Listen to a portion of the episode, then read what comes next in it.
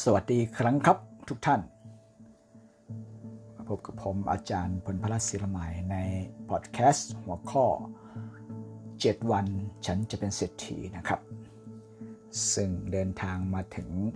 วันที่ 3 แล้วนะครับ วันนี้จะพูดถึงสาเหตุของความยากจนข้อที่ 3 ซึ่งก็คือคนจนคิดเขียนพูดและทำแบบคนจนนั่นเองครับ ทุกท่านจะได้พบกับบทเรียนที่มีชื่อว่าสาเหตุของความยากจนข้อที่3นะครับสิ่งที่ทุกท่านจะได้เรียนรู้ในบทเรียนนี้ก็คือนะครับวิธีคิดแบบคนจนมีลักษณะเป็นอย่างไร วิธีเขียนแบบคนจนมีลักษณะเป็นอย่างไร วิธีพูดแบบคนจนมีลักษณะเป็นอย่างไร และวิธีทำแบบคนจนมีลักษณะเป็นอย่างไร พร้อมแล้วไป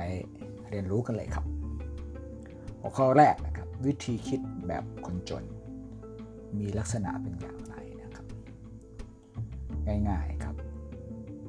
ข้อหนึ่งก็คือคนจนนะคิดแต่เรื่องความขาดแคลนนั่นเองครับ อธิบายได้ว่าคนส่วนใหญ่แล้วโดยส่วนใหญ่แล้ว คนจนคิดว่าสิ่งต่างๆ บนโลกนี้มีอยู่อย่างจำกัด เช่นน้ำมันมีอยู่อย่างจำกัด ไฟฟ้ามีอยู่อย่างจำกัด เงินมีอยู่อย่างจำกัด และอื่นอีกมากมาย ซึ่งเป็นแนวคิดที่ผิดพลาดอย่างมหันเลยครับทำไมผมถึงบอกว่าผิดพลาดอย่างมหันคำตอบก็คือไม่ว่าจะเกิดอะไรขึ้นบนโลกใบนี้ จะมีสิ่งใหม่มาทดแทนสิ่งเก่าเสมอ เช่น น้ำมัน มีสิ่งที่มาทดแทนน้ำมันก็คือแก๊ส LPG ก๊าซ NGV ไงล่ะ ที่สำคัญคือแก๊สหรือก๊าซเหล่านี้สามารถผลิตขึ้นมาจากการปลูกพืช เช่น อ้อยมันสำปะหลังหรือแม้แต่หญ้าชนิดพิเศษ เดิมทีนะ่ะเราเดินทางด้วยเท้าต่อมาก็เป็นจักรยาน เป็นมอเตอร์ไซค์เป็นรถยนต์แล้วก็เป็นเครื่องบิน เดิมทีเราคำนวณด้วยการคิด ต่อมาก็มีเครื่องคิดเลข ต่อมาก็มีคอมพิวเตอร์ตั้งโต๊ะ ต่อมาก็มีโน้ตบุ๊กที่พกพาไปไหนก็ได้นั่นเองครับ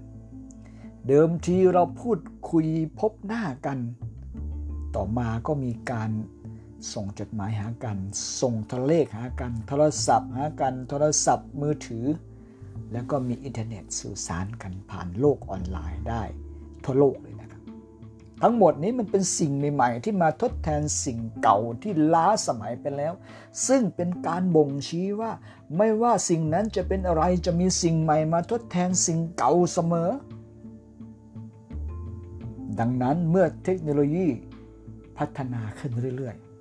ๆ โลกก็เปลี่ยนไป แน่นอน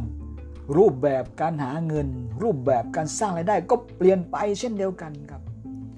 ทุกท่านจำถ้อยคำในนี้ให้ดีๆนะครับความยากจนไม่ใช่กรรมพันธุ์พ่อแม่ปู่ย่าตายายยากจนไม่จำเป็นที่เราจะต้องยากจนตามไปด้วย เด็กอายุ 8 ขวบสามารถกลายเป็นเศรษฐีเงินล้านได้ ไม่มีเงินไม่มีเวลาไม่มีการศึกษาอายุเด็กหรือแก่ร่างกายพิกลพิการก็สามารถเป็นเศรษฐีเงินล้านได้ ทั้งหมดนี้มันขึ้นอยู่กับการยอมรับบวกเปิดใจเรียนรู้ บวกการปรับตัวมันมีแค่นี้จริง ๆ ความขาดแคลนไม่มีอยู่จริงบนโลกนี้ เงินมีอยู่เต็มไปหมดเลย ถ้าท่านเปิดใจยอมรับวิธีการใหม่ ๆ จากผมเท่านั้นเอง ง่ายๆแค่นี้เองครับ ข้อที่สองก็คือคนจนคิดแต่เรื่องความเป็นไปไม่ได้นี่ความคิดข้อที่สองเรื่องที่สองคือในในสมองของคนจนนะ เขาคิดแต่เรื่องที่ว่ามันเป็นไปไม่ได้หรอก อธิบายได้ว่าคนจนยอมให้คำหนึ่งคำทำลายความฝันทั้งหมดคำนั้นก็คือเป็นไปไม่ได้ ทั้งทั้งที่ไม่มีสิ่งไหนที่มนุษย์เราไม่สามารถทำได้ บินได้เหมือนนก คิดว่าเป็นไปไม่ได้ ก็มีเครื่องบินไงล่ะมาทดแทน ย่อโลกทั้งใบเข้ามามันเป็นไปไม่ได้หรอก ผ่นดินนี้กว้างใหญ่ไพศาลแต่เทคโนโลยีการสื่อสารเทคโนโลยีอินเทอร์เน็ต เป็นไงทำให้คนได้คุยกันผ่านแอปพลิเคชัน ผ่านระบบการสื่อสารทางออนไลน์ผ่านอินเทอร์เน็ตนั่นเองครับ ทั้งหมดนี้ล้วนเป็นสิ่งที่เป็นไปแล้วทั้งสิ้น จากตะเกีจากตะเกียงกลายเป็นหลอดไฟฟ้าจากบนดินบินขึ้น ไปสู่นอกโลกไปเหยียบดวงจันทร์ไปสำรวจดาวอังคารและอื่นอีกมากมายเหล่านี้ล้วนเกิดจากความเป็นได้ จะเกิดจากความเป็นเป็นได้ทั้งสิ้น ดังนั้นการเป็นเศรษฐีมันมีจุดเริ่มต้นที่ความคิด ถ้าท่านคิดแบบคนจน ท่านก็จะเป็นคนจน แต่ถ้าท่านคิดแบบคนรวย ท่านก็ย่อมจะเป็นคนรวยนั่นเอง เพราะฉะนั้น วิธีคิดแบบคนจน ก็คือคิดแต่เรื่องความขาดแคลน และก็คิดแต่เรื่องความเป็นไปไม่ได้นั่นเองครับดูหัวข้อต่อไปครับ วิธีเขียนแบบคนจน มีลักษณะเป็นอย่างไร ท่านอาจจะคุ้นเคยนะครับ ข้อที่ 1 ก็คือคนจนเขียนแต่เรื่องความยากจนนั่นเองครับ ธิบายได้ว่าในแต่ละวันของคนจนเขียนแต่เรื่องความยากจน เช่น การสร้างหนี้การซื้อหวยและอื่นๆอีกมากมาย ทั้งหมดนี้ไม่ได้นำมาซึ่งความร่ำรวยเลย มันนำมาซึ่งหนี้สินที่ไม่ก่อให้เกิดรายได้ หรือแม้แต่การซื้อหวยก็เป็นกิจกรรมหลักของความยากจน ซึ่งเกิดจากการออกแบบมาอย่างดีสำหรับคนรวย หรือจะเรียกง่าย ๆ ว่าหวยคือเกมการเงินของคนรวยนั่นเองครับ ทำไมผมถึงพูดแบบนี้คำตอบก็คือท่านลองคิดตามผมดูสิครับว่ามันเป็นจริงหรือเป็นเท็จอย่างไร โอกาสถูกหวย 2 ตัวมีแค่ 1%ที่เหลืออีก 99%คือโอกาสที่จะไม่ถูกใช่หรือไม่ โอกาสถูกหวย 3 ตัวมีแค่ 0.1%ที่เหลืออีก 99.9%คือโอกาสที่จะไม่ถูก ใช่หรือไม่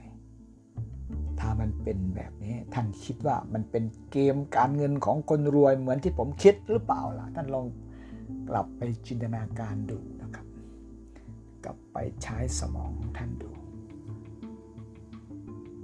ไปดูวิธีเขียนแบบคนจน แบบที่สองก็คือคนจนเขียนแต่เรื่องไร้สาระครับ อธิบายได้ว่ากิจกรรมการเขียนของคนจนไม่เคยก่อให้เกิดรายได้เลยแม้แต่น้อยเช่น การส่งข้อความเอสเหาเพื่อน การเล่นแชทออนไลน์ผ่าน Facebook ผ่าน MSM ผ่านการเขียน หรือการเขียนตามผนังในห้องน้ำศาลาอะไรต่างๆ การเขียนเหล่านี้ไม่เคยก่อให้เกิดรายได้ขึ้นมาเลยสำร้ายบางคนก็เขียนด่าคนนั้นด่าคนนี้ไปเรื่อยยิ่งเลวร้ายเข้าไปใหญ่ ไม่ชอบใครก็โพสต์ด่าไม่ถูกใจใครก็เขียนต่อว่า ใครไม่ใช่พวกของตนก็กลายเป็นศัตรูทั้งหมด ทั้งหมดนี้ล้วนไม่เคยก่อให้เกิดรายได้ ถูกต้องหรือเปล่าครับ ซึ่งมันแตกต่างจากฝั่งของเศรษฐีที่สามารถเปลี่ยนการเขียนให้กลายเป็นเงินล้านขึ้นมามากมาย เช่น นักแต่งเพลงเขาเขียนอะไรเขาเขียนเพลง นักเขียนเขาเขียนอะไรเขาเขียนหนังสือเขียนอีบุ๊กนักข่าวเขาเขียนอะไรเขียนข่าว และอื่นๆอีกมากมาย คนเหล่านี้ล้วนแล้วแต่ใช้การเขียน แต่สิ่งที่เขาเขียนมันสามารถแปลงออกมาเป็นเงินได้นั่นเองครับ เพราะฉะนั้นวิธีเขียนแบบคนจนสรุปง่ายๆคือคนจนเขียนแต่เรื่องความยากจน คนจนเขียนแต่เรื่องไร้สาระในขณะที่คนรวยเปลี่ยนการเขียนให้กลายเป็นเงินล้านขึ้นมาได้ เช่น การเขียนเพลง การเป็นนักเขียน การเป็นนักข่าวเขียนข่าวอะไรต่างๆ ไปดูหัวข้อต่อไปครับ วิธีพูดแบบคนจนมีลักษณะเป็นอย่างไร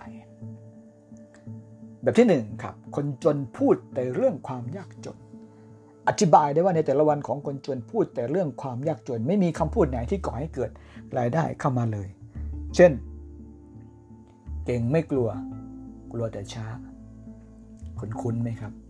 เป็นคำพูดในวงการพนันในวงไพ่อะไรต่างๆมาดี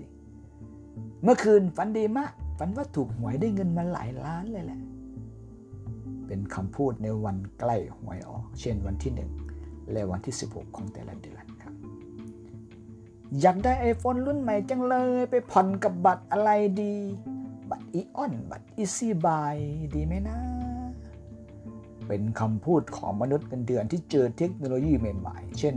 โทรศัพท์สมาร์ทโฟน หรือคอมพิวเตอร์หรือเทคโนโลยีอื่นๆ คำพูดเหล่านี้ล้วนนำไปสู่ความยากจนนำพาไปสู่การสูญเสียเงินทองนำไปสู่หนี้สินที่ไม่ใช่ก่อให้เกิดรายได้ขึ้นมาเลย ถูกไหมหรือไม่ครับ ต่อมาครับคนจนพูดแต่เรื่องเพ้อเจ้อไร้สาระ อธิบายได้ว่าในแต่ละวันของคนจนพูดแต่เรื่องที่ไร้สาระ พูดแต่เรื่องที่ไม่ก่อให้เกิดรายได้เลย เช่น ถ้ามีเงินร้อยล้าน ฉันจะไปเที่ยวรอบโลก ซื้อบ้านซื้อรถซื้อซื้อซื้อซื้อซื้อซื้อ เป็นคำพูดของคนที่ไม่เคยลงมือทำอะไรเป็นชิ้นเป็นด่านแต่อยากจะรวยเงินล้าน ละครเรื่องนี้พระเอกเป็นดาราหน้าใหม่หล่อมากเป็นคำพูดของคนที่ติดละครงอมแงมคลั่งไคล้ดาราเข้ากระแสเลือดนะครับฉันเหรอไม่ชอบเจ้านายคนใหม่คนนี้เลย ชอบประชุมวางแผนกันได้ทุกสัปดาห์ ชุดที่นางเอกใส่มันเฉมมากดูแล้วเชยสุดๆกุละเบื่อวิชาอังกฤษ ไม่ใช่ภาษาพ่อภาษาแม่ ทั้งหมดเนี่ยเป็นคำพูดในแบบซุบซิบนินทาต่อว่าคนอื่นไปเรื่อย โทษสิ่งแวดล้อมรอบตัวไปหมด ทั้งหมดนี้เป็นคำพูดที่มีก่อให้เกิดรายได้ขึ้นมาเลยนำไปสู่นี้สินนำไปสู่การทำลายนำไปสู่ความไร้สาระไร้แก่นสารในการดำเนินชีวิต ไม่มีเป้าหมายสิ้นไร้พลังในการ ก้าวสู่ความสำเร็จที่ยิ่งใหญ่ และแน่นอนว่าคำพูดเหล่านี้มันเป็นสาเหตุของความยากจนนั่นเองครับ ไปดูหัวข้อต่อไปครับ วิธีทำแบบคนจนมีลักษณะเป็นอย่างไรครับ แบบที่หนึ่งคือคนจนทำแต่สิ่งที่ทำให้ยากจนครับ อธิบายได้ว่าในแต่ละวันของคนจนทำแต่สิ่งที่ไม่ก่อให้เกิดรายได้ แถมยังนำไปสู่ความยากจนอีกด้วย เช่น เล่นการพนันครับ แน่นอนเขาได้ความสนุกสนานได้ความผ่อนคลาย ถ้าเสียเงินก็เครียดนะ แต่ไม่เคยได้รับความมั่งคั่งอย่างยั่งยืนเลย วันนี้ได้วันหน้าเสียได้มาง่าย ก็เสียไปง่ายเสียทั้งรถทั้งบ้านทั้งที่ดินนั่นเองครับ สิ่งที่คนจนทำอีกก็คือการเสพยาได้ความสุขชั่วคราวครับได้ความเท่ในมุมมองของคนเสพแต่ไม่ก่อให้เกิดผลดีต่อสุขภาพร่างกายและจิตใจเลยสำร้ายยังเป็นการทำลายสังคมและสิ่งแวดล้อมอีกด้วยครับ คนจนทำอะไรอีกครับ คนจนเล่นเกมได้ความสุขชั่วคราว แต่นำไปสู่การสูญเสียเวลาในการทำกิจกรรมอื่น ๆ ที่ก่อให้เกิดรายได้ส่งผลเสียต่อสุขภาพสำร้ายยังนำไปสู่การเรียนแบบที่ผิดๆคิดว่าตัวเองเป็นฮีโร่เหมือนในเกมออกไปป้นฆ่าข่มขืนอะไรต่างๆ มันในเกมทำนั่นคือแบบที่หนึ่งครับ แบบที่สองคนจนทำแต่สิ่งที่ไร้สาระ อธิบายได้ว่าคนจนชอบทำกิจกรรมที่คิดว่าได้ความผ่อนคลาย แต่ไม่เคยได้เงินสักบาท เช่นนั่งคุยกันเล่นๆ ไปเรื่อยเปื่อย การติดหนังติดละคร การขับรถเล่นซิ่งรถเด็กแว้นอะไรต่างๆ การเที่ยวดึกดึกเดินเดินทุกทุกค่ำคืน การนั่งอ่านข่าวหนังสือพิมพ์ที่มีแต่ข่าวลบๆข่าวป้นข่าวฆ่าข่าวข่มขืนข่าวทำผิดศีลธรรม การนอนเล่นเฉยๆไม่ทำอะไรเลย ทั้งหมดนี้เป็นกิจกรรมที่คนจนชอบทำจนเป็นกิจวัตรและกลายเป็นนิสัย หรือถึงขั้นเป็นสันดานที่ไม่สามารถแก้ไขได้ แน่นอนครับ ทั้งหมดเนี่ยเป็นสาเหตุของความยากจนอย่างแท้จริงนั่นเองครับ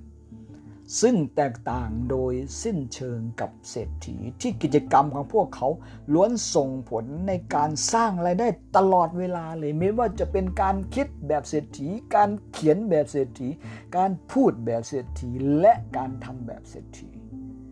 ในแต่ละวันของเศรษฐีมีสิ่งที่นำเป็นแลกเงินล้านตลอดเวลาเลยกิจกรรมของพวกเขาส่งผลต่อรายได้ของพวกเขาในแต่ละวัน เพราะเขาใช้ระบบในการทำงาน เขาไม่ได้เอาตัวเองไปแลกเงิน ไม่ได้ขายแรงงาน ไม่ได้ขายเวลาของพวกเขาเพื่อเงิน แต่เขาขายแรงงานและขายเวลาของพวกเขาเพื่อสร้างระบบในการสร้างเงินโดยที่พวกเขาไม่ต้องออกไปทำงาน หรือง่ายๆก็สร้างระบบที่ว่าอยู่เฉยๆก็มีเงินไหลมาเทมาอย่างไม่ขาดสายนั่นเองครับ แตกต่างกันอย่างสิ้นเชิงเลย โอเคนะครับสำหรับวันที่ 3 สาเหตุของความยากจนข้อที่3เนี่ยก็สรุปกันง่ายๆ คือคนจนคิดเขียนพูดและทำแบบคนจนนั่นเองครับเวิร์กช็อปประจำบทเรียนวันที่ 3 นะครับ ข้อที่ 1 ก็คือ ให้ทุกท่านเขียนบรรยาย วิธีคิดวิธีเขียนวิธีพูด และวิธีทำของท่านว่ามันเป็นสาเหตุของความยากจนหรือไม่อย่างไร เขียนมันออกมาเลยครับ บรรยายมันออกมาเวิร์กช็อปข้อที่ 2 คือให้ท่านเขียนหรือวาดภาพวิธีคิดแบบใหม่ วิธีเขียนแบบใหม่ วิธีพูดแบบใหม่ และวิธีทำแบบใหม่ที่จะส่งผลให้ท่านมีรายได้แบบอยู่เฉยๆหรือที่เรียกว่า passive income ที่ท่านคิดว่า จะสามารถทำได้ทันที มันมีอะไรเขียนออกมาวาดออกมา แล้วก็เวิร์กช็อปข้อที่ 3 ก็คือให้ท่านเขียนหรือวาดภาพบุคคลต้นแบบที่ท่านจะสามารถลอกเลียนแบบความสำเร็จของพวกเขาได้ เช่น เศรษฐีที่เป็นเศรษฐีด้วยด้วยมือของเขาเองด้วยตัวของเขาเอง ไม่ใช่คนที่เกิดมาอยู่บนกองเงินกองทองไปค้นหามาครับ เขียนเรื่องราวเขามาวาดภาพมาเอารูปเขามา ทำเวิร์กช็อป3 ข้อนี้ แล้วท่านจะเริ่มเข้าใจ วิธีคิดวิธีเขียนวิธีพูด และวิธีทำแบบเศรษฐีได้มากขึ้นนะครับ โอเค ทุกท่านก็เรียนรู้หลักสูตร 7 วัน ฉันจะเป็นเศรษฐีมาถึงวันที่ 3 แล้วนะครับ วันพรุ่งนี้จะเป็นวันที่4ซึ่งจะพาทุกท่าน เข้าไปสู่กฎของการเป็นเศรษฐีซึ่งมีอยู่ 3 ข้อด้วยกันครับ แน่นอนทุกท่านทำตามได้ง่าย ๆ อย่างแน่นอนครับ อย่าลืมติดตามพอดแคสต์7วันฉันจะเป็นเศรษฐีในวันที่ 4 กันนะครับ ซึ่งผมจะพาทุกท่านไปเจาะลึกถึงกฎของการเป็นเศรษฐีข้อที่1ครับว่าท่านจะต้องทำอะไรยังไงครับ เช่นเคยครับ ทุกท่านสามารถทำเวิร์กช็อปแล้วส่งผมผ่านทางอีเมล หรือผ่านทางแชท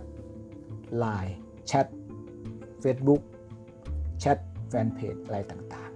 ๆ เพื่อที่ผมจะได้ช่วยท่าน จะได้ให้ความเห็นท่าน จะได้ comment ท่าน จะได้แนะนำท่านไปในทิศทางที่ถูกต้องได้นะครับ ผมรอการทำเวิร์กช็อปจากทุกท่านอยู่นะครับ และพบกันในวันที่ 4 ครับ กฎของการเป็นเศรษฐีข้อที่ 1 ขอให้ทุกท่านมีความสุขกับการเรียนรู้นะครับ สวัสดีครับ